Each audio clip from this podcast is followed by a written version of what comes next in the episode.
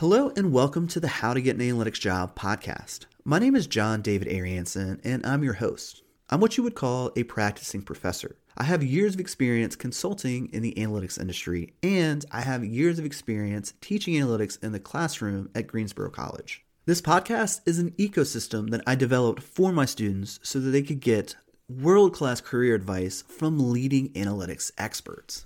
To date, my students have got to ask questions directly to analysts and data scientists from Amazon, Apple, and Google. They've even got to talk directly to CEOs, CMOs, and presidents of companies who have been former clients of mine to get insights on how senior managers use data to drive their business decisions. If you're interested in becoming one of my students, check the links in the description down below. I'm currently offering two programs. One is a one month career services program, and the other is an analytics apprenticeship program associated with Greensboro College. In both of those programs, we take a three tiered hybrid approach. So you'll have access to pre recorded asynchronous lectures, live group lectures in a cohort setting, and one on one coaching with experts in the analytics space. On average, our students are gaining about a $16,000 pay increase going through the program. On the high end, we've actually helped someone achieve a $54,000 pay increase. This means that on average, our students are recouping their investment between one to two months of landing their job. So if you're ready to take your career to the next level, click the links in the description and apply for our program. I would love to get to work with you. With all that being said, I hope you enjoy this podcast episode. Hello and welcome to the How to Get an Analytics Job podcast. In this podcast, we talk to experts in and around the analytics industry. One week, we may talk to a data scientist from a FANG tech company. Then the next week, we may talk to a data engineer or business analyst, or even I may pull one of my consulting clients so you get to hear from an executive on how they use data to drive business decisions day in and day out. My name is John David Ariansen, and I'm the founder of Silvertone Analytics, which is a boutique consulting agency that focuses on analytics for medium to small sized businesses. I'm also a professor at Greensboro College, where I teach analytics. Most recently, I have founded the Greensboro College Analytics Apprenticeship Program, which melds these two job functions together. This is your opportunity to work directly with me and one of my clients. The Greensboro College Analytics Apprenticeship Program is a three month program. In the first month, you're going to be completing the Analytics Foundation certification backed by Greensboro College. Then in month two, you're going to be taking that knowledge base that you developed in month one and applying it out in the field where you're going to be working with one of my clients' executive teams, where you're going to be solving a business problem using data and analytics tools. Then in the third month, we're going to bring it all together with a full month of career services. Now, this is going to be quite a bit different than the typical career services at a university or a college. Here, I'm going to help you build a professional brand around where you are as an analyst. So in the first month, you have worked with a ton of different data sets. We're going to take the data sets that really resonate with you to help you hone in on your ideal entry level job. We're going to build a Tableau Public portfolio around that area of expertise. We're going to razor focus your resume and LinkedIn. And I'm also going to coach you on how to talk about yourself in an interview setting. So if you're ready to break into the analytics space, head over to learn.silvertoneanalytics slash apprenticeship. And there you can learn more about the program, and if you're interested, you can apply. With all that being said, let's start the podcast episode. Hey guys, welcome back to the channel. So today, in this Tactical Thursday episode, we're going to be talking all about Power BI and how mastering this specific tool can help grow your analytics career. We're going to break down the five major functions of Power BI and then I'm going to kick things off to Daniel here to talk about the pros and the cons of the interface.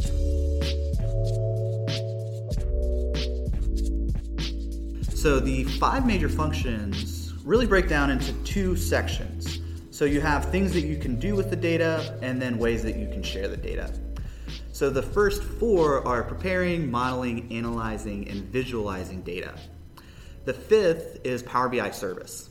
So think about you can do all these things. You can connect to multiple data sources. You can transform the data. You can pull it into a dashboard, and you can throw some advanced analytics on that dashboard. Then Power BI service is how you can share it with other people within your organization.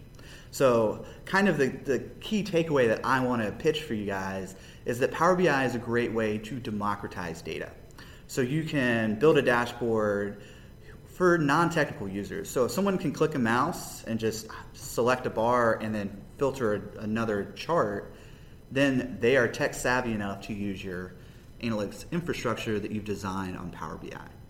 So now I'm going to kick things off to Daniel to talk about what are the pros and the cons of Power BI. And I guess you're probably going to talk about Tableau because that's the two different tools that you and I are using. Sure, yes. And, uh, you know, Tableau is, is Power BI's biggest competitor, vice versa. So, so I'll definitely do just a compare and contrast um, on each of these five um, processes here. So when it comes to preparing the data, uh, Power BI has the Power Query Editor actually built into the Power BI program.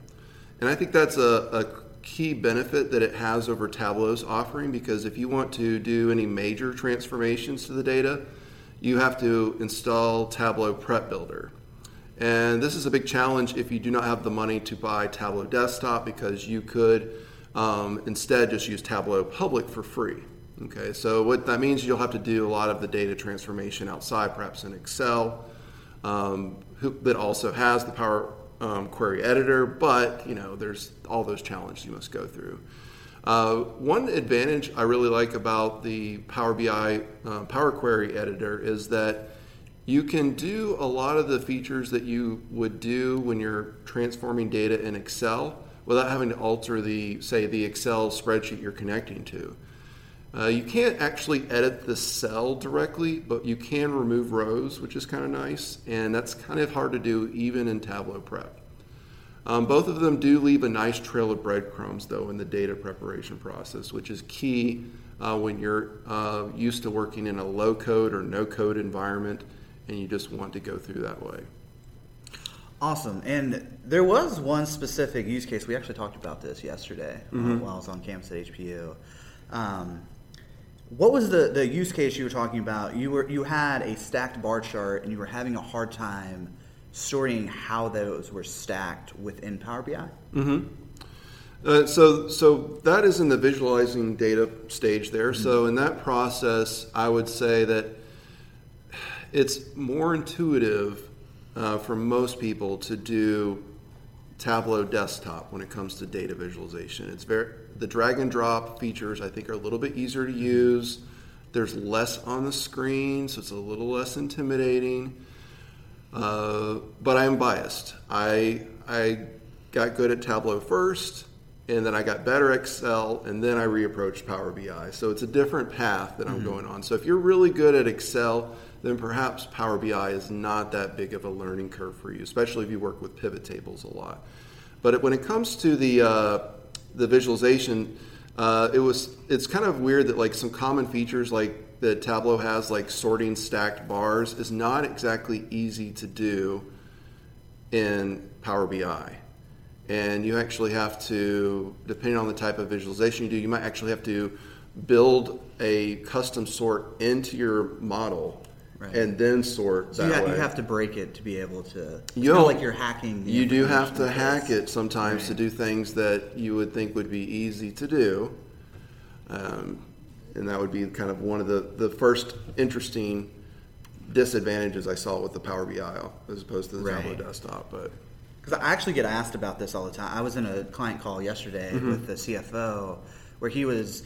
We've been working on Tableau for about a year and a half now, and they are moving their I think it's their ERP system to something hosted by Microsoft, mm-hmm. and I think they either have a discount or Power BI is like baked into that infrastructure. And he was asking me, well, what are the pros and cons of Tableau versus Power BI? And I've almost kind of got like my my sentiment locked and loaded on this. So what I almost always say is that Tableau is a data visualization software with data modeling tacked on top. And Power BI, Power BI is the opposite, where it's a data modeling software with some data visualization tacked on top. So that kind of, I think, illustrates the strengths and the weaknesses of these two specific tools. Mm. So if you are, you know, wanting to get into deep into visualization, I would go with Power BI or Tableau. But if you have a bunch of different data sources you're working with and you need to transform them and clean up the data, Power BI is probably your best bet. Mm. That being said, I have heard of quite a few organizations who use both. Mm-hmm. They use Power BI for the simple reporting, and then if they want to do a deep dive analysis, they bring in Tableau. Yeah, so it's kind of one of those situations where Ford needed Chevrolet and Chevrolet needed Ford. I think they're both products are Right. getting better because of the competition. And I'd say that the, the relative advantages and disadvantages, those are kind of melding away as the products improve. Like, so Tableau Desktop just pulled out a new data model. Hmm. And what's really cool about theirs is they've got these things, they call them relationships, but the, the vernacular term is, is um, noodles. Oh, wow. Okay, so because there's these little noodles that connect tables to another, and it automatically kind of guesses the common field that you should join on, and then when you're doing visualizations, it'll actually detect the type of join that is Okay. most appropriate for that. And so, Oh, nice. for someone who doesn't really understand data modeling, you can get busy connecting lots of different sources very easily in Tableau Desktop. That's awesome. But from a more traditional data modeling standpoint, you know, Power BI's data model looks a lot more like an entity relationship diagram that you would see for a database. And so you can actually see the tables connecting. You can see if it's a one to many or a many to many connection, and then you can see like the actual fields in all the tables. Um, so there's lots of cool um, Sweet. Advantages and disadvantages. Depends on what you're into, really. Yeah, say. well, I think we've given the audience here quite a bit to talk about because this may be a, something that comes up in your interview. You know, what tools have you used? What are the strengths and the weaknesses? How do you use them from a tactical standpoint? So, uh, you know, maybe go back and listen to this episode again and really kind of um, digest all that we've thrown at you. Make sure that you subscribe and ring the bell for notifications, and we'll see you guys in the upcoming video. Hey, I hope you really enjoyed this episode. I'm curious, were there any valuable insights or lessons that you learned? One thing that could hugely help us out is if you just took 30 seconds and left us a review with a little blurb about what you learned. Thank you so much for your time and attention, and I hope you enjoy the rest of your day. Hey, I hope you really enjoyed this episode. I'm curious, were there any valuable insights or lessons that you learned? One thing that could hugely help us out is if you just took 30 seconds and left us a review with a little blurb about what you learned. Thank you so much for your time and attention, and I hope you enjoy the rest of your day.